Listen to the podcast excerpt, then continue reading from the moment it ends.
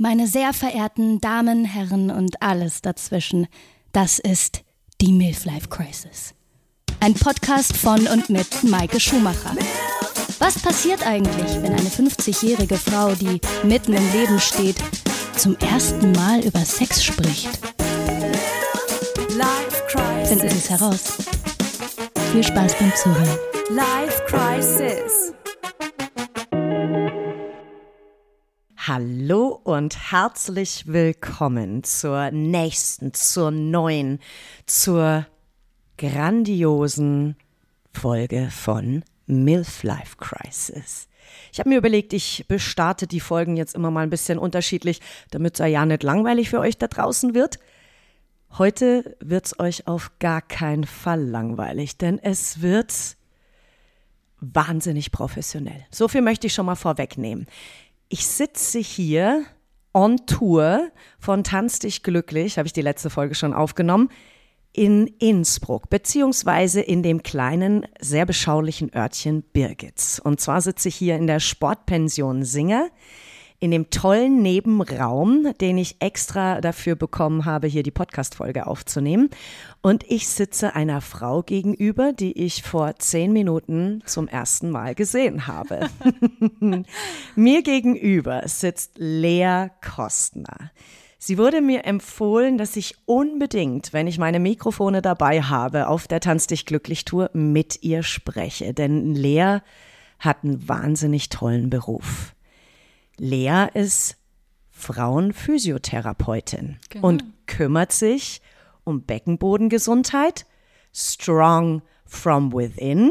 Ich habe es so mitgeschrieben von deiner Instagram-Seite. Ja, Health und Self-Care und vor allem without Tabus. Deswegen sage ich herzlich willkommen und vielen Dank, dass du meine Gästin bist heute. Hallo Lea. Hallo Maike. Lea, wie geht's dir? Ja, sehr gut. Ja? Ich bin zwar echt ein bisschen aufgeregt, aber ähm, wohl, ich freue mich. Ich bin Super. sehr gespannt jetzt, ja. Da geht mein Herz schon auf. Ich hoffe, euch geht's genauso bei diesem unglaublich tollen Dialekt. Sag mal meinen Namen bitte, Lea. Deinen Namen, Ja. das ist die Maike Schumacher. Oh, du sagst Maike? Weil meist. Maike. Danke. Die Maike Schumacher. Ich liebe das, wenn ich hier bin, heiße ich nicht Maike, sondern Maike. Die Maike. Lea, ich finde es so cool, dass du dich das traust. Du hast, glaube ich, auch das erste Mal Podcast für dich, oder? Ja. Hast du schon Ja. mal was aufgenommen? Äh, ich habe tatsächlich mit meiner Schwester ein Video aufgenommen in Wien letztens. Ja. Ähm, über Zyklusbewusstsein war das. Also das war. Oh, wow. Das ist ein, ein Online-Video, ja. Aber Podcast ist absolut mein erstes Mal, ja. Sehr schön, mein erstes Mal Das, mit mir. ja. There's always a first. Genau. Lea, ich habe dich schon kurz vorgestellt, was du machst mit ein bisschen holprig, holpriger Stimme. Das passiert mir auch einfach immer wieder in dem Podcast. Wir sind hier nicht äh, Perfektionistinnen, sondern es geht um Themen, die uns alle beschäftigen. Vor allem, ich habe das ja angestoßen mit meiner Scham um Sexualität. Und ich habe bei dir wirklich sofort, als wir das erste Mal drüber gesprochen haben, wir haben direkt, wir haben natürlich vorher telefoniert, bevor wir uns gesehen haben, ob du Lust hast mitzusprechen. Ich habe dich sofort auf Orgasmen angesprochen, auf Vulva und so weiter und so fort. Und du warst total am Start, ganz normales Telefonat, als würden wir uns über Wurstsemmeln unterhalten. Hey. Magst du dich mal kurz vorstellen in deinen eigenen Worten, was du machst oder was liegt dir mit deiner Profession am Herzen? Also ich bin Physiotherapeutin und ähm, habe mich eigentlich von Anfang an gleich äh, auf die Frauengesundheit spezialisiert. Also Direkt. das war direkt meine erste Fortbildung, war Training für Schwangere. Mhm. Ähm, und das hat mich total gepackt. Also mein, das, war, das war wie so eine Eingebung eigentlich fast schon. Ähm, Oh, wow. Da habe ich in, in meiner Praxis eine schwangere Patientin gehabt. Und äh, deren Probleme haben mich, haben mich einfach irgendwie so gecatcht, dass ich mir gedacht habe, das ist voll mein Weg. Du kümmerst dich also um äh, grundsätzlich Frauengesundheit. Also es bedeutet jetzt nicht Schwangerschaft auch natürlich, Vor- und Nachbereitung, aber auch grundsätzlich um das Thema, was wir Frauen mit da unten haben. Da unten, genau, genau. Super Stichwort, Mike. das da unten ähm, ist, ist äh, leider Gottes sehr, sehr schambehaftet, ja. Und das äh, kriege ich auch so in meiner Praxis äh, ganz, ganz häufig natürlich so auch mit, ja. Ja, weil das ist verrückt. Also ich, ich meine, ich kann es jetzt mittlerweile benennen, aber wer die ganze Podcast-Geschichte verfolgt hat, dass ich vor einem, genau vor einem Jahr diesen Schlüsselmoment mit meiner Freundin Marin hatte, wo es um mein Sexspielzeug ging, Das, ähm, also ich kenne das total. Also wir Frauen reden einfach von da unten oder also die Diskussion, ich komme ja ursprünglich aus dem äh, Münchner Landkreis, ja, also ich weiß gar nicht, wie haben wir denn das sonst benannt noch so, ja, vielleicht im lustigsten Fall Muschi, ja, mhm. aber es war wirklich, mir tut mein da unten weh. Kommen Patientinnen zu dir und benennen das so? Ja. Und was sagst du dann? Ähm, dann sind eigentlich so die ersten, die ersten äh, paar Minuten, beziehungsweise sogar zum Teil wirklich die ganze erste Einheit, geht dann darum, äh, den Körper so ein bisschen zu spüren lernen. Und wie machst du das? Äh, unterschiedlich. Also ähm, oft ähm, sind es dann Frauen, die jetzt zum Beispiel wirklich auch mit Berührungen direkt Probleme haben. Dann kann man das halt anbahnen. Man kann das mit, ähm, dass sie sich entweder, wenn sie es schaffen, sich selber zu berühren, einfach auch über die Hose zum Beispiel machen. Äh, oder ich berühre sie, was natürlich auch ähm, geht, wenn sie, wenn sie da wirklich selber Probleme haben, sich anzufassen. Ehrlich? Ja. Also es mhm. gibt Frauen da draußen, die Probleme haben, sich selber anzufassen. Ja, ganz arge, ja. Hast du eine Ahnung, woher das rührt, was da der Ursprung ist? Äh, ich kann mir gut vorstellen, dass das, ähm, dass das auch wirklich schon kindliche Glaubenssätze sind, die wir da äh, eingeprägt kriegen. Das darf man nicht, das, das ist unanständig. genau, genau dass das so wirklich einfach eine Tabuzone ist, die in Ruhe gelassen werden soll, bis man Kinder haben will. Oh mein Gott, dabei ist es ja das, also ich kann nur für mich sprechen. Mhm. Ich berühre mich sehr gerne selber. Mhm. Das war auch äh, die Podcast-Folge mit Christina in, in Folge Nummer eins, äh, wo wir eine Folge aufnehmen wollten, Masturbation oder Meditation, weil für mich meine Masturbation ist Meditation. Also ich gehöre zu den Frauen, die sich wirklich total viel Zeit lassen. Ich habe Dates mit mir selber. Ich gehe vorher schön duschen. Ich richte mir das her, mein, mein, mein Schlafzimmer oder je nachdem, wo ich gerade Lust drauf habe. Also am Küchentisch mache ich es jetzt nicht selber. Das ist, fände ich jetzt ein bisschen albern. so, weil, äh, das ist ein bisschen unbequem. Ich mache es mir schon sehr bequem.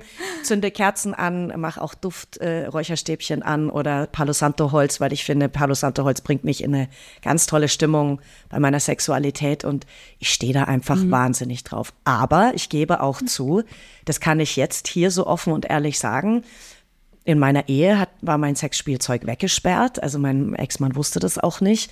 Ich habe das nie kommuniziert, aber ich ich mittlerweile zelebriere ich das auch zu erzählen, weil es ist total wichtig, dass man weiß oder dass ich als Frau weiß, was gefällt mir, was tut mir gut, wo sind meine Stellen, wo berühre ich mich gerne, oder? Mhm.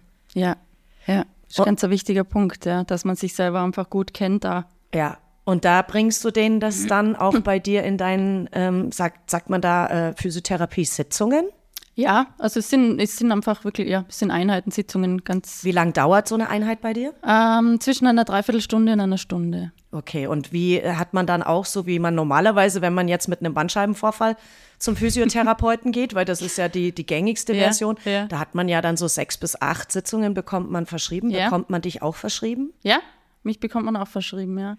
Also du sitzt ja, jetzt hier, wo, wo, wo ist deine Praxis? Meine Praxis ist in Zierl, also ich bin in einer ganz äh, netten äh, jungen Gemeinschaftspraxis unterwegs. Ähm, und genau, also wir sind, wir haben alle verschiedene Ausbildungen und ich bin halt so die, die Becken, Beckenspezialistin, sage ich jetzt einmal so ganz okay. salopp. Ja. Mhm. Zierl ist in der Nähe von Innsbruck, also wenn ihr Lea finden möchtet, ich hoffe, ich kann auch nochmal nachrecherchieren. Ich habe schon gesagt, es gibt irgendwann mal nur eine Recherchefolge, wo ich alle Frauen nochmal vorstelle und sage, was wir hier gesprochen haben, weil ich möchte natürlich, dass jeder von uns da draußen eine Lea hat wenn es Probleme mit dem Beckenboden gibt. Tatsächlich, ja. Weil also, das ist ja, so wichtig, ja, oder? Ja. Wir sind, wir sind eine recht kleine Nische in diesem Gebiet äh, der Physiotherapie, aber es gibt sie wirklich überall. Also man Noch. kann sie überall finden, ja. Weil das Thema Frauengesundheit ist ja grundsätzlich auf dem Markt. Es wird so stiefmütterlich behandelt, also in jeglicher Art und Weise. Mhm. Auch was äh, äh die unterschiedlichsten Themen angehen, von Pubertät über ähm, ja, Frau sein, Wechseljahre, da kommt, das kommt ja auch alles erst jetzt raus. Ja. Was ist so die gängigste oder warum kommen Frauen am meisten zu dir? Was ist so das, der Bandscheibenvorfall unter da unten? Äh, ganz häufig ähm, arbeite ich wirklich ähm, geburtsvorbereitend und nachbereitend, also die, die Frau einfach mit ihren Problemen rund um ähm, Schwangerschaft und Geburt. Ja. Ähm, und da kommen auch verschiedene Themen auf, je nachdem, wo die Probleme dann auch liegen. Ich habe einige Patientinnen auch, äh, die mit Inkontinenzproblemen zu mir kommen, also mit Beckenbodenverspannungen, Beckenbodenschwächen, alle möglichen Sachen auch in die Richtung. Auch jeden Alters, also das geht von äh, Jugendlichen bis, bis ganz ins hohe Alter hin, also die Inkontinenzen. Ehrlich? Ja, Schon Jugendliche, die Inkontinenz. Ja. Woher kommt Inkontinenz? Ah, das kann ganz verschiedene Gründe haben. Also jetzt gerade zum Beispiel bei der Patientin ist es äh, wirklich äh, zu hoher Tonus im Beckenboden. Ich dachte eher, es ist das Gegenteil, dass die Muskulatur zu locker ist. Ja, also es gibt verschiedene Varianten der Inkontinenz, ja. Aber auch ein verspannter Beckenboden, wo einfach der Muskel einen zu hohen Tonus hat, um auf Reize zu reagieren adäquat, äh, fehlt oft auch einfach die, die Spannweite sozusagen von, von der Kapazität vom Muskel. Oh, krass, okay. Weil dieses Thema Inkontinenz, also ich habe, äh, mich betrifft es Gott sei Dank nicht. Ich bin ja auch selbstgewählt kinderfrei. Und äh, das, ich habe das schon ganz oft gehört, dass es eben nach der Geburt auch so ein Riesenthema ist. Und das Einzige, was ich bisher auf wirklich äh, in meinen Augenkreis erschienen ist, ist Tena Lady. Ich habe noch nie irgendwo in der Berichterstattung im, in einem Frauenmagazin, gut, ich lese jetzt auch nicht mehr allzu viele Frauenmagazine, aber ich habe da noch nie von einer Physiotherapeutin gehört, die das macht. Ja. Also klar, über das Glücksmama-Studio, wo ich auch meine Sessions, äh, meine Tanz dich glücklich Sessions in Berlin anbiete. Meine engste Vertraute Christina macht, kümmert sich ja da auch drum und da gibt es auch Physiotherapeutin, mit der habe ich noch nicht gesprochen. Also du bist aber meine erste und deswegen finde ich das so ein wahnsinnig spannendes Thema, weil es kann nicht sein, dass überhaupt eine Frau, die eine äh, gerade die Geburt hinter sich hat, einfach nur zu Tena Lady greift. Also da kriege ich einen Anfall bei sowas, weil keine Frau auf dieser Welt muss das aushalten. Ja, ganz genau. Das ist ganz ein wichtiger Punkt, den du da ansprichst. Ja, gell? Weil das ist ja, da geht so viel Lebensqualität verloren und vor allem, ich kann mir auch vorstellen, spielt das eine riesengroße Rolle beim Sex, oder? Auch, ja. Also auch Inkontinenzen äh, während dem Geschlechtsverkehr sind oft Thema, ja. Ehrlich. Ja, also das kann über die, über wirklich die, den penetrativen äh, Vorgang sozusagen ausgelöst werden oder auch beim Orgasmus. Nein. Mhm. Das heißt, im schlimmsten Fall hält die Frau dann auch noch den Orgasmus zurück, weil sie denkt nicht, hoffentlich Mhm. Ja, passiert das ja, nicht nochmal. Ja, Dann verkrampft sich's ja noch mehr. ja. Ach, Also das ist, äh, ja, es gibt, also es gibt wirklich Beckenbodenprobleme, die, die tatsächlich den, den Alltag ganz extrem einschränken, ja. Beziehungsweise eigentlich kenne ich keins, das das nicht tut, ehrlich gesagt. Ja, ja. Ach du meine Güte. Und was machst du dann, wenn jetzt eine Patientin kommt? Wie gehst du davor? Gibt es erstmal ein Gespräch natürlich? Genau, da ne? gibt's äh, als allererstes das Anamnesegespräch, ganz, ganz klassisch wie in jeder normalen äh, Physiotherapiesitzung, dass man sich ja schon mal kennenlernt. Mir ist da auch immer ganz wichtig, dass meine Patientinnen sich natürlich auch wohlfühlen bei mir, weil das äh, sehr intimer Bereich ist, den wir da behandeln. Und äh, das ist mal auch wichtig, dass die wissen, wenn sie sich irgendwie da jetzt zu mir nicht so äh, hingezogen fühlen in diese Art und Weise oder beziehungsweise sich von mir da gar nicht weiter untersuchen lassen wollen, dann schicke ich sie auch weiter. Also es war jetzt noch nicht oft der Fall, ähm, aber das ist mir ganz wichtig, dass die, dass die Frauen, die zu mir kommen und mir ihre Probleme anvertrauen, auch, Absolut. dass die das wissen, wenn sie sich nicht hundertprozentig wohlfühlen, dann hat da die ganze Therapie nur wenig, wenig Sinn. Also ich sitze dir ja jetzt erst ein paar Minuten gegenüber und also äh, deine Ausstrahlung und wie du mich anstrahlst mit deinen Augen. Also ich kann es mir nicht vorstellen, dass man sich bei dir nicht wohlfühlt, weil ich würde dir sofort alles in, in deine Hände geben. Alles, ehrlich. Toll. Also Lea, wirklich, ich bin ganz begeistert. Und was meinst du mit untersuchen? Weil es, also ich, ich kenne ja eine Untersuchung jetzt nur von äh, einer Frauenärztin, also was da so gemacht wird mit diesen ganzen Instrumenten, was ja richtig gruselig ist für mich zumindest. Also meine Frauenärztin lenkt mich da immer so ab, dass sie mit diesem kalten Instrument, wir, wir reden immer über irgendwas, damit ich ja nicht mitkriege, was da ist. Das wäre ja jetzt, glaube ich, bei dir so ein bisschen der falsche Ansatz, weil du willst ja mit der ähm, Patientin zusammenarbeiten und auch ein Gefühl dafür bekommen. Wie gehst du davor? Was passiert dann? Also wirklich nackig machen und du fasst an und fasst rein? Ja, also das mache ich dann oft nicht gleich in der ersten Einheit ähm, oder auch nicht in der zweiten. Das kommt immer ein bisschen auf die Frau drauf an, wie offen sie da ähm, dieser Therapie auch gegenübersteht. Ähm, oft ist es, dass wir anfangen mit Bauchbehandlungen. Also ich bin auch Organtherapeutin und fange mal von der Schiene her an, dass ich mir das Zwerchfell anschaue, weil auch das Zwerchfell und der Bauch haben ganz einen essentiellen äh, Effekt auf den Beckenboden und auf die Beckenbodengesundheit. Und von dem her arbeite ich das sowieso immer mit. Und wenn ich jetzt merke, die Frauen haben äh, ein bisschen Berührungsängste, dann fange ich einfach immer mit dem Bauch an als erstes. Und Okay. arbeite mir sozusagen nach unten vor. Okay, aber dann greifst du richtig rein. Also mit deinen Fingern oder mit Daumen. Er, erklär's Ja, mir mal, damit ich es mir vorstellen kann. Also meine Werkzeuge sind tatsächlich die Hände. Also ich habe jetzt nicht äh, wie bei der gynäkologischen Untersuchung ähm, irgendwelche Gerätschaften mit dabei. Mhm. In erster Linie, also Geräte sind meistens dann für die, ähm, für die Hausübung gedacht, Mhm. die dann die Patientinnen auch zum Teil mitgebe. Aber ich untersuche wirklich einfach mit meinen Fingern. Ja. Also Mhm. mit, mit Handschuhen, ganz äh, reinlich bin ich da. Mhm. Und ähm, genau, tascht mir einfach vor.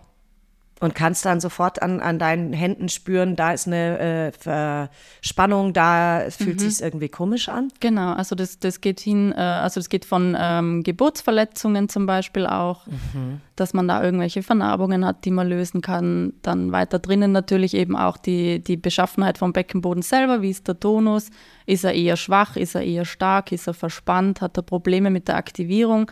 Also ich mache immer ähm, Muskelfunktionstests dazu. Dass man so richtig mit dir Genau, mitarbeitet. genau. Ich zuck direkt. Genau, Bei mir genau. zuckt's untenrum direkt. Nein, ich sag nicht nochmal untenrum, ich sag einfach nicht untenrum. Aber bei mir zuckt's Ja. direkt in, in meiner Vulva vaginal, Ja. kann ich Aufzug fahren lassen. Okay. Ja, ja, also da gebe ich dann wirklich verschiedene Anweisungen, je nachdem, was ich testen will. Also der, der Beckenboden hat verschiedene Schichten, wo auch jede Schicht äh, eine eigene Aufgabe hat und die teste ich einfach alle durch. Und dann schaue ich, wie gut kann es die Patientin ansteuern, wie kräftig ist der Beckenboden, wie lang kann das halten zum Beispiel, hat er Schnellkraftentwicklung, das sind also Sachen. Oder auch ich lasse sie husten, bringe sie zum Lachen, dass sie einfach auch schauen kann, wie reagiert der Beckenboden auch auf, äh, auf, auf so reaktive Herausforderungen. Genau. Wow. Ich habe mir äh, ganz kurz gemerkt, du hast auch gesagt, äh, mit Gerätschaften, die die Patientinnen dann mit nach Hause Ja. nehmen. Was sind es für Gerätschaften? Sind es Joni-Eier? Ist es tatsächlich auch ein Vibrator oder sowas in der Art? Also ich bin, du merkst, sehr naiv, weil ich keine Ahnung davon habe. Aber klär mich auf, ich bin neugierig. Ja, also das, da, da gibt es eigentlich keine Grenzen. Also ähm, egal, ob es jetzt ein, ein Spiegel ist, den ich Ihnen als Hausaufgabe mitgebe, so einen kleinen Handspiegel zum sich selber mal wirklich erkunden, auch visuell. Ähm, oder auch eben von Vibratoren bis hin zu äh, Dehnungsgeräten, gerade bei Patientinnen, die, die ganz extreme Schmerzen beim Geschlechtsverkehr zum Beispiel haben, gibt es auch so Dilatoren, dass man da einfach den Scheideneingang sozusagen probiert, mit denen ganz sanft zu lockern. Und das Oh, können die wow. Patientinnen auch selber machen. Wie sieht das aus? Ist das ein Ding, was man aufpumpt oder? Na, das sind vorgefertigte, meistens ähm, so Silikon, wie man es von den ganzen Sexspielzeugen kennt. Ja. In verschiedenen Größen, sind recht flexibel und wirklich eher, also man kann das Ganze natürlich auch mit dem Finger machen, wenn die Patientin sich selber berühren will. Ja. Aber wenn nicht, dann gibt es eben auch Geräte dafür, die diesen taktilen Reiz dann indirekt ausüben. Boah, ich bin echt, ich sitze hier mit offenem Mund und staunenden Augen. Ist das spannend. Du hast nämlich auch hier so ein paar äh, Sachen mitgebracht. Ich habe extra gesagt, ich will es noch nicht sehen. Ich möchte das live on air aufnehmen, was du, was du da mitgebracht hast, weil ich finde das, das Thema so unglaublich großartig. Ich habe das schon mal in irgendeiner Folge gesagt. Alleine die Tatsache, dass die Frauengesundheit so weit noch in den Kinderschuhen steckt, dass wir erst seit paar Jahren wissen, wie eine Klitoris wirklich aussieht. Man dachte ja immer, dass der kleine Boppel, der oben den Korsau findet. ich möchte jetzt niemand persönlich ansprechen, aber ganz viele Frauen da draußen, glaube ich, wissen das. Also gerade wenn sie auch in meinem Jahrgang sind, ich bin ja Jahrgang 73, also jetzt 50 Jahre alt, ähm, da gab es früher, haben wir äh, schon immer mal so Witze, gab es ja auch in diesen Teenager-Filmen, ja, der findet äh, das halt nicht, der findet den Punkt nicht, weil der ja so klein ist. Ja. In Wirklichkeit ist es ja gar kein kleiner Punkt. Genau. Das ist ja nur die Nasenspitze von dem ganzen Körper, richtig? Genau, genau. Und die Schwellkörper sind ja einmal außenrum. Also wer noch nie, wer wirklich von euch da draußen noch nie ein korrektes Bild einer Klitoris gesehen hat, tut euch selber den Gefallen und googelt das. Weil es ist so spannend, wie groß die wirklich ist. Die ist ja, also wie ich würde beschreiben, 10 Zentimeter. Die, hat, die kann bis zu 12 Zentimeter sogar haben, ja. Ja, und das sind Schenkel außenrum, die an den Vulvalippen noch nach hinten gehen und da wirklich, ähm, Die, also die reichen da wirklich ins Becken rein und sind in Verbindung mit dem Beckenboden und deswegen hat auch der Beckenboden eine ganz essentielle Rolle in, in der Sexualität auch. okay. Mhm. Also spielt zum Beispiel die Beckenbodenlockerheit auch eine Rolle beim Orgasmus? Ähm, ja, also der Beckenboden, also es gibt, es gibt dazu locker und dazu verspannt. Also das ist wie bei jedem anderen Muskel auch, er muss einfach vital sein. Das heißt, er muss die Funktionen, die er können muss, beherrschen und für das braucht er einen guten Grundtonus, aber er darf halt weder verspannen noch zu schwach sein. Kann so eine Verspannung auch vom Mentalen herkommen? Ja, ganz stark. Also Beckenboden und, und äh, gerade psychische Belastungen und so Sachen hängen ganz, ganz nah zusammen. Ehrlich? Ja. Also ja. es muss keine Geburtstrauma sein, es reicht, also es reicht schon in Anführungszeichen. Ich meine, es ist alles immer zu viel, was blöd ist. Aber es reicht tatsächlich schon total gestresst und Ja. so weiter und so fort. Ja, ja, ja. Also wirklich jede, jegliche Art von körperlichem Stress ähm, wirkt sich auf die Beckenbodenspannung aus, ja.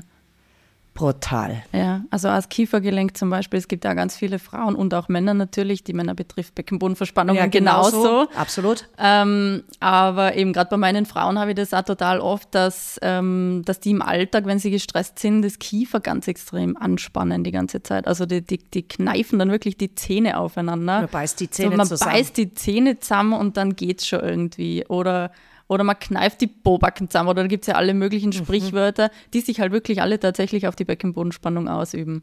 Und das sind Mechanismen, die man sich aneignet, ähm, die man dann auch schwer wieder wegkriegt.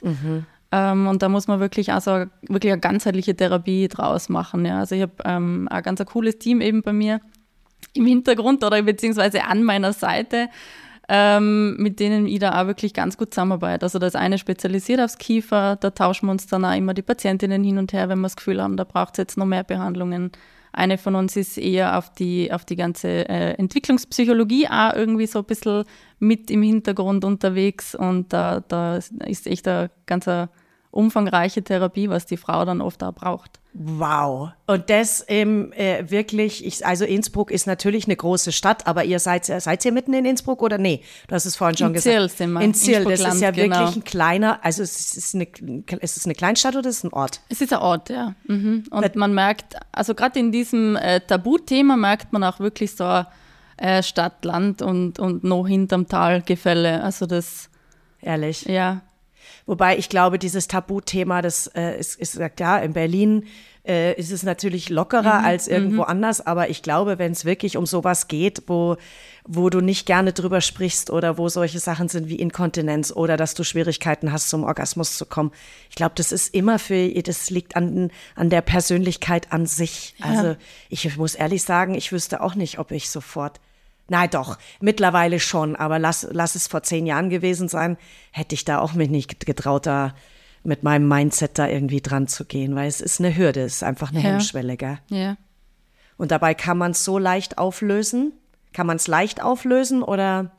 Unterschiedlich. Es kommt immer auf die Frau an, was sie für Geschichte mitbringt, was sie für Probleme mitbringt, also ob eben wie umfangreich die Therapie dann auch sein soll und wie tiefgreifend das ganze Thema geht, ja.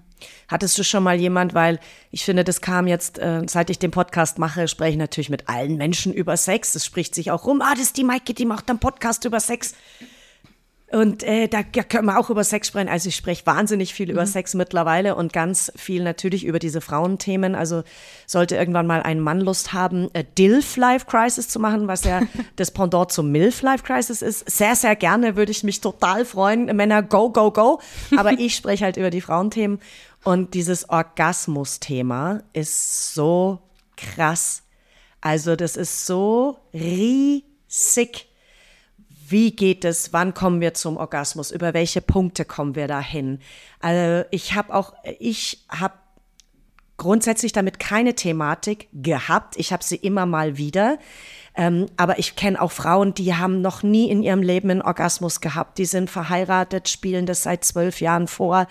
Ähm, trauen sich auch selber nicht anfassen oder fassen sich selber an und dann geht das ganz schnell und dann rubbelt man ganz doll, dass ja die Stimulation so krass ist, dass man einfach so einen ganz schnellen, brennenden Orgasmus hat. Es gibt ja da die unterschiedlichsten Gefühle.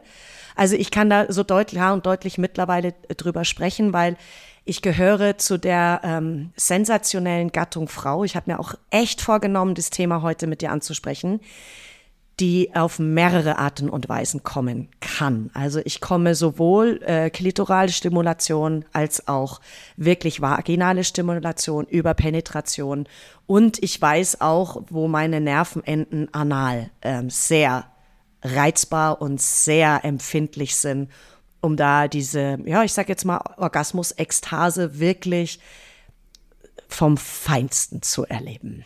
Ja, und ich habe da viel mit mir selber auch ausprobiert. Ich habe mich immer geschämt, da wirklich das zu erzählen, weil ich Angst hatte, dass sich jemand vorstellt, okay, jetzt hat's gesagt, klitoral, vaginal, anal. Ja, steckt die sich jetzt überall so Dinger nein, rammelt da rum, als ob's keinen Morgen gibt. Immer dann, wenn ich unsicher bin und äh, fange ich an, Dialekt zu sprechen, vielleicht habt ihr das auch schon gemerkt, um das Ganze mit Humor so ein bisschen zu nehmen. Nein, äh, äh, die Vorstellung raube ich euch jetzt, das tue ich nicht. Ich bin, ich spring nicht auf meinem Bett rum und steck mir überall Nase, Ohren, Mund, Augen, äh, wie gesagt, in alle Löcher, wo was geht, was rein. Nein, da reicht manchmal schon wirklich eine ganz zarte, ganz leichte Stimulation. Und ähm, ich habe jetzt als absolutes Highlight für mich ein Gleitgel entdeckt für meine Sextoys, in dem CBD mit drin ist. Und ich dachte erst, ja, das ist wieder so ein neumodischer Firlefanz, aber das ist so abgefahren, weil es entspannt nochmal on top und es steigert meine Empfindlichkeit noch mehr. Ich werde euch, wenn ich tatsächlich ein Gegengeschäft mit dieser Firma, die diese Gleitcreme produziert, eine, einen Werbepartner, weil da hätte ich richtig Bock drauf, äh, dann sage ich euch, welches Produkt es ist. Es ist nämlich sauteuer, aber es lohnt sich. Und ähm, für mich ist es aber tatsächlich so, Lea, dass ähm, ich jetzt, wenn ich ganz normal Sex mit irgendwelchen Männern habe, mit denen ich keine Verbindung habe, habe ich keinen von diesen Orgasmen. Mhm ist es dann bei mir eine mentale Verstimmung, die sich auf den Beckenboden auswirkt. Das kann sein, ja. Scheiße. ja. Ja, das ist ganz unterschiedlich. Also ähm, Orgasmen können sich, können sich ähm, ausbauen sozusagen oder wirklich entwickeln ohne jegliche emotionale Bindung dazu. Also es gibt auch Frauen, die allein durch sportlichen Reiz Orgasmen haben können. Wie bitte? Wie geht das? Ja, das sind die Core-Gasms, heißen die. Hm. Ja, also, also ich glaube, du würdest es auch zusammenbringen, ohne emotionale Bindung eventuell zum ja. Höhepunkt zu kommen. Ja. ja. Core-Gasm mhm. Core beim Sport. Ja, ja, das sind ganz, ganz intensive Reize auf die Rumpfmuskulatur, wo eben vor allem Bauchmuskeln und Beckenbodenmuskeln beansprucht werden. Und da dann wirklich zu einer Entladung kommt, ja. Das muss ich nachher mhm. noch wissen. Da muss man nachher Übungen zeigen, das will ich wissen. ja. Also nicht, dass ich jetzt, dass es so klingt, ich wäre orgasmussüchtig, aber sind wir doch mal ehrlich, Leute. Also dieses Gefühl, einen Orgasmus zu haben, ist für mich, wie, wie könnte ich denn das beschreiben? Also es ist für mich wirklich, ich habe Ganzkörperorgasmen. Mhm. Ich spüre das bis in großen C. Also mein ganzes Nervensystem ist in das involviert. Ich hatte schon auch äh, wirklich mit Partnern ähm, Orgasmen, da habe ich für einen kurzen Moment gedacht, ich verlasse meinen Körper, mhm. weil das so eine Explosion war. Und äh, das ist für mich halt jetzt im Moment total schade. Ich habe keinen Partner und äh, ich dachte, oh, das ist echt schlimm, aber ich dachte oft, das liegt jetzt natürlich an dem Können und an dem Nicht-Können der Männer. Ist es auch manchmal, wenn ich ehrlich bin. Wenn es dann so ein Rumgestocher und so ein sehr unsensibles, mal kurz ich spuck auf die zwei Finger und stopf sie rein. Das habe ich gestern Abend erst erzählt. Ja, es ist mir zweimal jetzt schon passiert letztes Jahr. Gruselig, gell? ja. ja, das klingt brachial, ja. Ja, aber das war, na gut, das ist natürlich, wenn man auch für Sex verabredet ist, es gab keinen Konsent. Ja. Das heißt, ich habe nicht richtig abgesprochen, was mir gefällt oder ja. nicht. Und dann machen halt manche Männer genau das, was sie halt schon immer machen und es halt noch nie eine Frau gesagt hat. Ja. Und wenn es halt auch eine nicht weiß, dass es das, äh, tausend andere Möglichkeiten gibt, äh, das zu stimulieren, ja, dann bleibt es halt bei, bei so einer brachialen Scheiße. Moment, echt mal Du hast hier ein wunderbares Kästchen neben dir stehen, Lea. Genau, ja. Was hast du mir alles ähm, mitgebracht? Das sind meine Arbeitsutensilien. Also Ehrlich? Die, ja, die habe ich tatsächlich, packe die bei jeder Patientin auch aus. Da habe ich meine äh, kleine sieben Zentimeter lange Taschenmuschi ungefähr mit. Die ist wirklich ganz, ganz ein wichtiges äh, Tool für mich auch wirklich, ja. Äh, damit erklärst du sozusagen, genau. was Sache ist. Und Damit erkläre ich zum einen äh, wirklich auch die Geschlechtsteile, wenn Frauen, also es gibt auch Frauen, die haben sich noch nie selber angeschaut. Ähm, Ernsthaft jetzt? Ja, und haben dann auch so utopische Vorstellungen zum Teil, wie, wie eine Vulva auszuschauen hat. Also das, das, das ist dann diese, diese klassische, wunderschöne Vulva und so hat sie auszuschauen. Und da kommen auch ganz, ganz arge äh, Selbstzweifel dann äh, zustande, wenn jetzt zum Beispiel gerade vor allem die inneren Labien ähm, größer sind wie die äußeren. Also ich sage absolut nie die große und die kleine Schamlippe, weil das einfach für mich nur innen und außen ist, weil das gibt überhaupt nirgendwo steht, wie, wie klein oder groß die kleine Schamlippe jetzt zum Beispiel sein soll. Ja. Das, das Thema hatten wir tatsächlich in der vorletzten Folge. Hört euch die an mit Sarah, weil da sprechen wir, und ich sage es jetzt gerne nochmal, über Flatterfotzen. Der Name ist nicht von mir, das hat eine andere Frau gesagt, weil es darum ging, ja, Schamlippen dürfen doch nicht raushängen. Ja, natürlich hängen die raus. Oh, bei der einen oder anderen. Und natürlich ist eine mal länger und andere ist kürzer. Oder die eine ist krumm und hellrosa und die andere ist lang und äh, glatt und braun. Also Ja. das ist einfach ein Haut, ist ein Hautlappen wie Lippen oder wie sonstiges, gell? Ja, und die haben auch tatsächlich wirklich äh, eine Funktion. Auch. Also das, die haben viel mit dem vaginalen Schluss zu tun Oh, auch. erzähl. Also gerade diese vaginalen Fürze, die du da gerade angesprochen hast. Ja, bevor wir Genau, das Gespräch aufgenommen genau. haben, über Muschi-Furze gesprochen, ja? Die äh, haben tatsächlich auch wirklich was damit zu tun, wenn zum Beispiel die inneren äh, Labien zu klein sind. Und ähm, es gibt auch Frauen, die sie die äh, plastisch richten lassen sozusagen, Mhm. wo dann vielleicht auch wirklich ja, zu viel weggeschnitten wird und dann auch wirklich eben der vaginale Schluss nicht mehr ganz stattfindet, wenn vor allem dann vielleicht auch noch der Beckenboden ein bisschen schwach ist.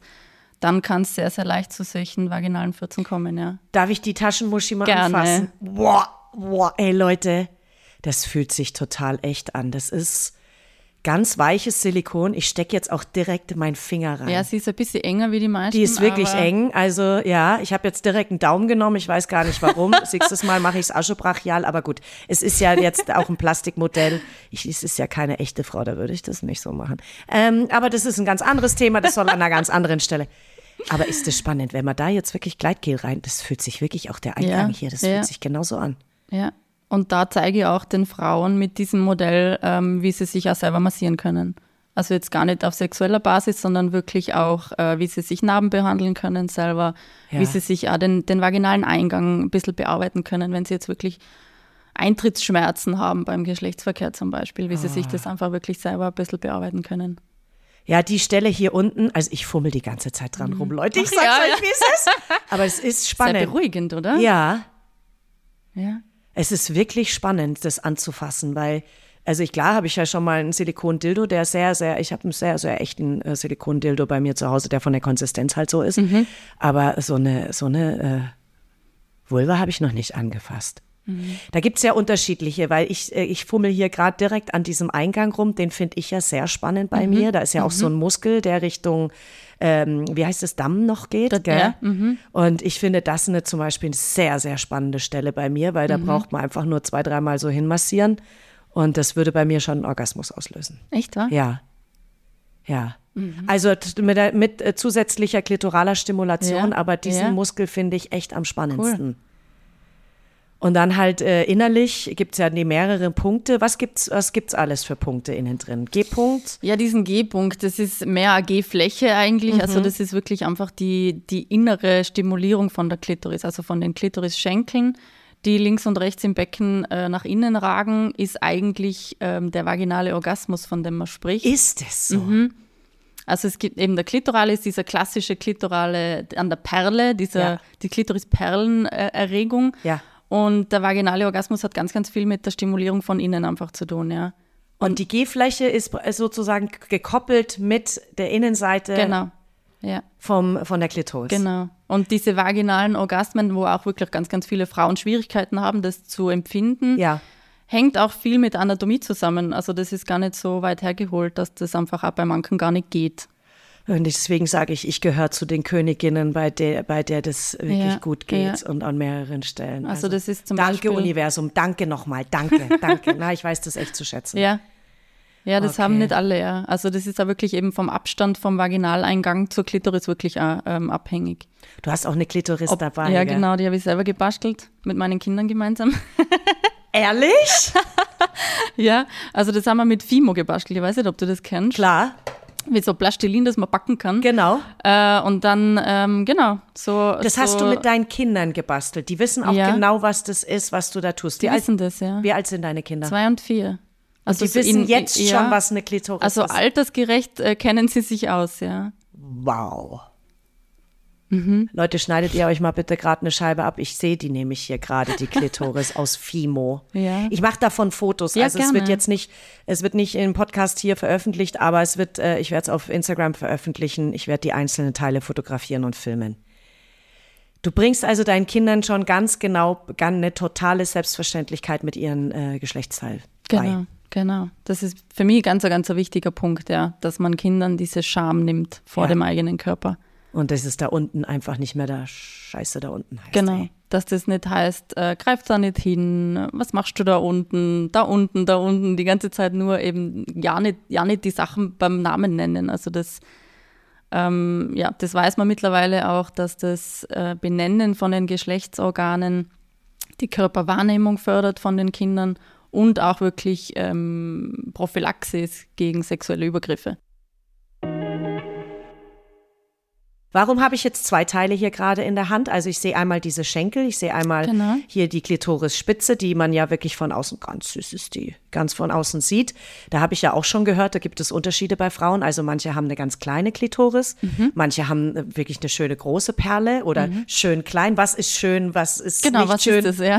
Es gibt auch Frauen, die haben wirklich eine richtig groß, stark ausgeprägte Klitoris. Die, äh, das habe ich, habe ich mal so in einem Film gesehen.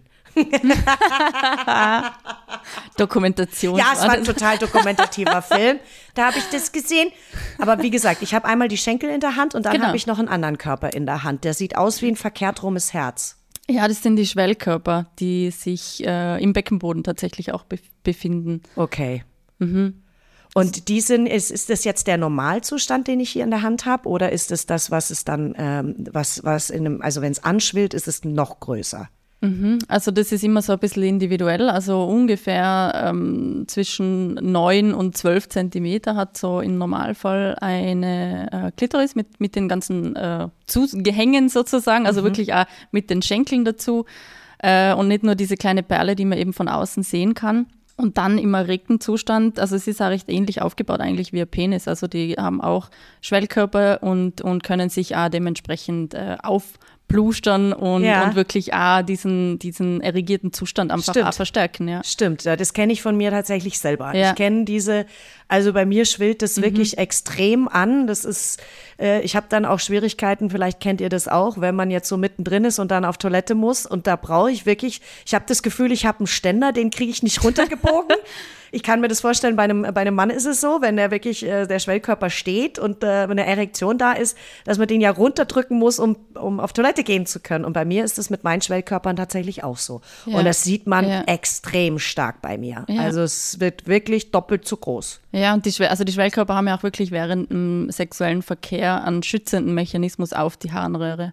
Also wenn, Ah. wenn die anschwellen, dann drücken die eigentlich ganz physiologisch die Harnröhre ein bisschen ab, damit da weniger Keime reinkommen können. Das ist ein natürlicher Prozess Mhm. vom Körper. Dafür ist es da. ja, die, der weibliche Körper ist, ist ganz schön schlau, ja. Das ist aber wirklich ja schlau. Ja. Weil das ist, ich dachte jetzt, ich habe gedacht, du sagst jetzt, weil es damit es gepolstert ist oder sowas. Das auch, also es ist verstärkt das, das Empfinden während dem Geschlechtsverkehr, aber es hat auch wirklich einen schlauen Hintergrund, dass man da einfach wirklich weniger Keime in die Blase sozusagen reinbekommen kann. Ja, weil es ist immer wieder so ein Blasenentzündungsthema. Ne? Genau, Durch genau. diese Penetration werden ja Bakterien reingeschoben Genau. und wenn man die nicht ausspült direkt danach Ja. oder da empfindlich ist, dann landet man ja relativ schnell bei einer Blasenentzündung. Genau, gell? deswegen ist auch wirklich das Urinieren nach dem Geschlechtsverkehr ähm, in jeglicher Art sehr sinnvoll. Das ist auch der absolute Tipp von mir. Ja. Also ich habe Gott sei Dank, ich klopfe mal hier auf Holz, toi, toi, toi, da überhaupt gar kein Thema damit. Also ich hatte das, glaube ich, zweimal in meinem Leben, in meinem, in meinen sexuellen, ähm, ja, Kontext, dass ich, äh, ich glaube, einmal war ich 20 und einmal vor, weiß ich nicht, wie lange her. Ähm, Gott sei Dank, aber es ist auch wirklich so, ich gehe immer danach auf Toilette, immer einfach, weil Ja. Ich muss erstens und zweitens eben aus diesem Gefühl heraus. Ich habe allerdings auch schon mal gehört, dass es sein kann, dass die Harnröhre so einen scheißblöden Knick hat, dass man gar nicht richtig Urin ablassen kann und dass man da schon dazu neigt oder prädestiniert ist, eben öfter schneller eine ha ähm, Harninfektion zu bekommen. Genau, ja, also das haben ganz viele Frauen, die äh, mit Blasensenkungen Probleme haben. Oft sind es Frauen, die Kinder gekriegt haben einmal, also durch Schwangerschaften und Geburten kann die Blase einfach tatsächlich so beansprucht werden, dass sie die Position verlässt. Dann rutscht sie so ein bisschen nach hinten in den Vaginalkanal und dadurch kann sich die Harnröhre abknicken, ja.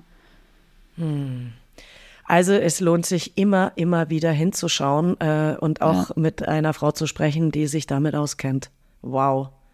Was hast du noch im Kästel? Da liegen noch so ein, zwei Sachen drin. Ähm, da habe ich ein kleines äh, Uterusmodell, also eine kleine Gebärmutter habe ich mir da gebastelt, Schön. die tatsächlich aber auch ziemlich genau Originalgröße hat. Also Ehrlich? die sind gar nicht so groß, wie man meint, ja. Ich mach, Leute, ich mache euch das fotografisch, weil wenn ich das in meine Hand legen würde, dann Ja, ist meine also Hand nehmen, ist ist ja es eine ungefähr- Handfläche groß genau. und da sind aber Eierstöcke und äh, hier die, das der Gebärmutterhals fängt hier an. Hier ist der Eingang, oder? Genau. Und dann ist das die Gebärmutter, habe ich Genau, jetzt der hier. Und das sind die. Eierstöcke. Die Eileiter sind das? Eileiter, genau. Entschuldigung, und hier sind die Eierstöcke, Genau, richtig? genau. Boah, das passt in meine Handfläche. Das hätte ich jetzt nicht gedacht. Ich Ja. hätte gedacht, die sind größer. Ja. Na, die sind unterschiedlich groß, natürlich immer so ein bisschen individuell auch von der Veranlagung her, aber im Ja. Normalfall sind sie so sieben bis zehn Zentimeter groß nur. Im nicht, im nicht gefüllten Zustand. Jetzt bin ich 50 Jahre alt und sehe zum ersten Mal Eileiter. Ich dachte, die sind viel größer. Krass. Aber so hübsch auch gemacht. Es könnte auch ein Schmuckstück sein, das man sich umhängt. ja. Naja, ich habe ja, es gibt ja, ähm, es gibt ja diese Vulvas in, in den verschiedensten Formen jetzt als Schmuckstücke sich zum Umhängen. Ja, ja. Also kommt die in, auch in echt sind die Eileiter so ein bisschen nach hinten oben geneigt und die Okay. sind auch recht mobil. Also die sind ja gar nicht verwachsen mit den Eierstöcken, wie viele meinen, sondern Ah, die, die- sind frei beweglich eigentlich. Ja. Wie so Arme, wie Genau, so kleine Ärmchen. ja, wie so, wie so kleine Tentakel, die da so rumschwirren, ja. Das ist ja geil.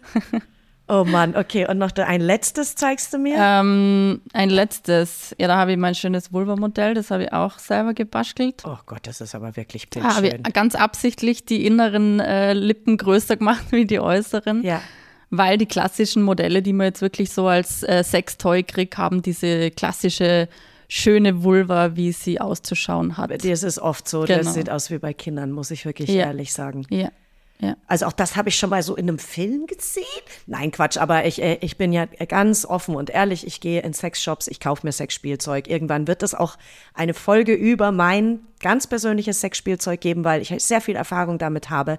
Und ich möchte nicht diese guten Stücke für mich behalten, sondern ganz klar mal erklären, was bei mir was macht. Heute ist, glaube ich, schon so eine kleine Vorübung dafür. Und ähm, da, da gibt es ja auch die unterschiedlichsten Modelle von äh, Taschenmuschis oder wie auch immer man das nennt. Und es sieht wirklich aus wie bei zwölfjährigen Mädchen. Also alles ganz klein, alles ganz eng, keine Haare dran, alles hellrosa und so. Und es ist halt einfach nicht die Wahrheit. Ja, Und, ja, Punkt, ja. Ja. Rufezeichen. ja, Ja, danke. Drei Ausrufezeichen. Genau, ja. Darf ich die mal auch in die Gerne. Hand nehmen? Ah ja, aber die ist echt schön. Sieht man auch die Harnröhre schön, weil es Mhm. denken ja viele, ich habe neulich erst wieder, äh, bei Instagram äh, verfolge ich natürlich auch so ein paar Sachen, was gerade zu den Podcast-Themen passt. Und da gibt es eine Frau, die, die spricht auf Englisch, die fragt Männer auf der Straße. Ich meine, es ist echt teilweise so ein Vorführding, aber da denke ich mir, wir haben 2024. Und da wurde, da hat sie gefragt, okay, Männer, wenn eine Frau einen Tampon trägt, kann sie dann auf Toilette gehen und urinieren?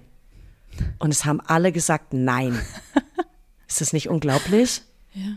Weil man denkt, man uriniert aus dem Vaginalkanal. Ja. Nein, tut man nicht. Oder aus der Klitorisperle, das meinen auch einige. Nicht dein Ernst. Mhm. Dass dieses kleine. Ähm, Echt jetzt? ja, ja. Dass, das, wie ja, mhm, dass das eigentlich der, der Urinausgang ist, ja. Oh, wow. Nee, also das gibt einen extra Urinausgang. Also ich fotografiere hier alles, weil das ist wirklich schön gemacht. Magst du noch, ähm, was ist äh, zum Thema Squirten? Wo kommt, äh, oder was, weißt du, wie was beim Squirten Mhm. ja. passiert?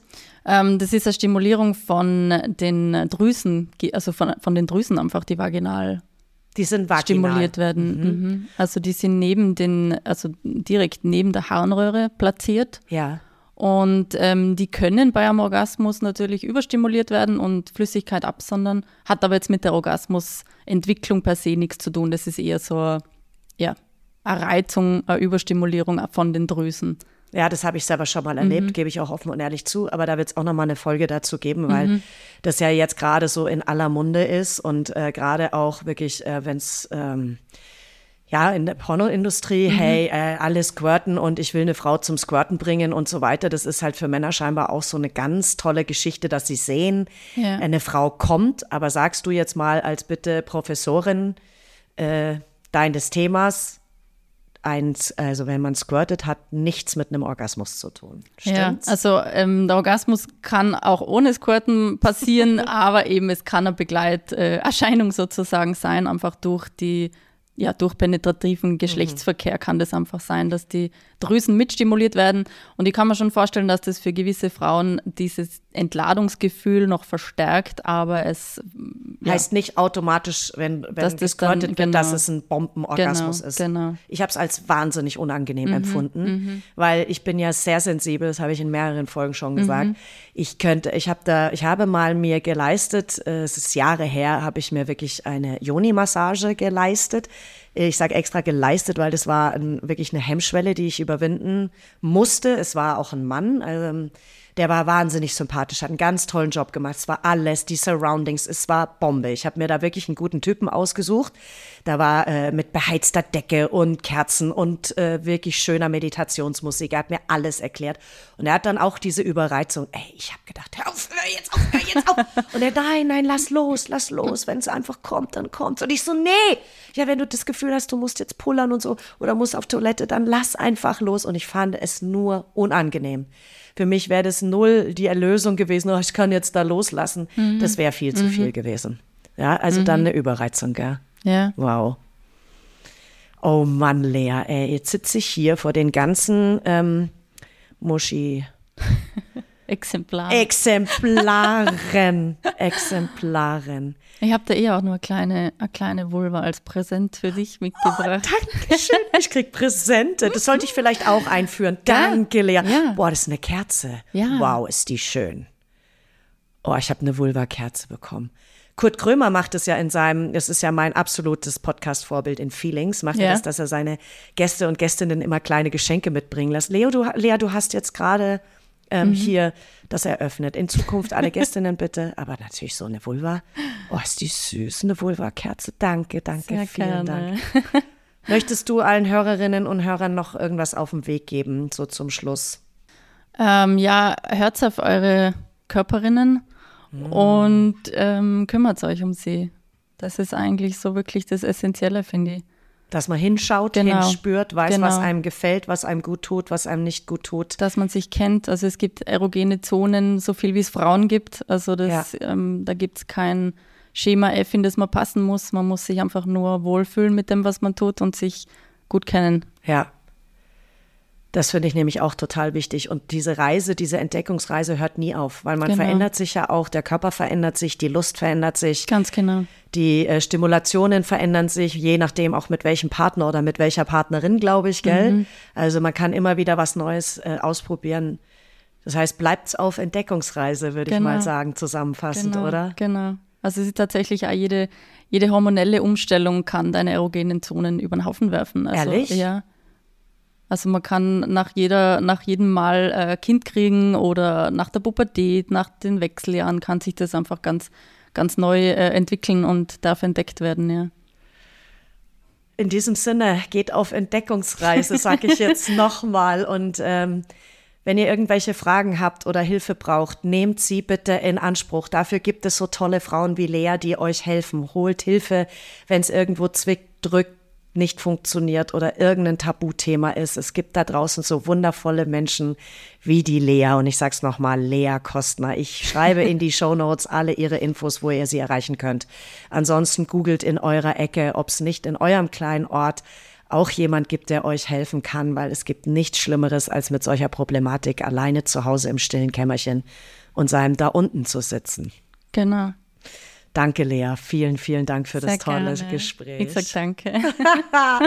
In diesem Sinne, ihr Lieben, wenn euch die Folge gefallen hat, äh, drückt auf den Stern, empfiehlt äh, den Podcast weiter, weil ich finde, wir können alle voneinander so viele wichtige Dinge lernen. Bleibt dran, hört weiterhin zu. Ich sag vielen, vielen, vielen Dank auch ähm, für euer Vertrauen, dass ihr mir zuhört und ähm, mich mit dem Thema auch nicht alleine lasst. In diesem Sinne, einen schönen Tag euch, wo immer ihr uns hört. Ciao, Lea. Ciao.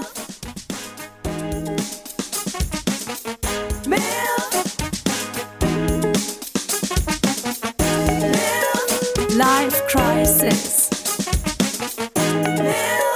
Life Crisis.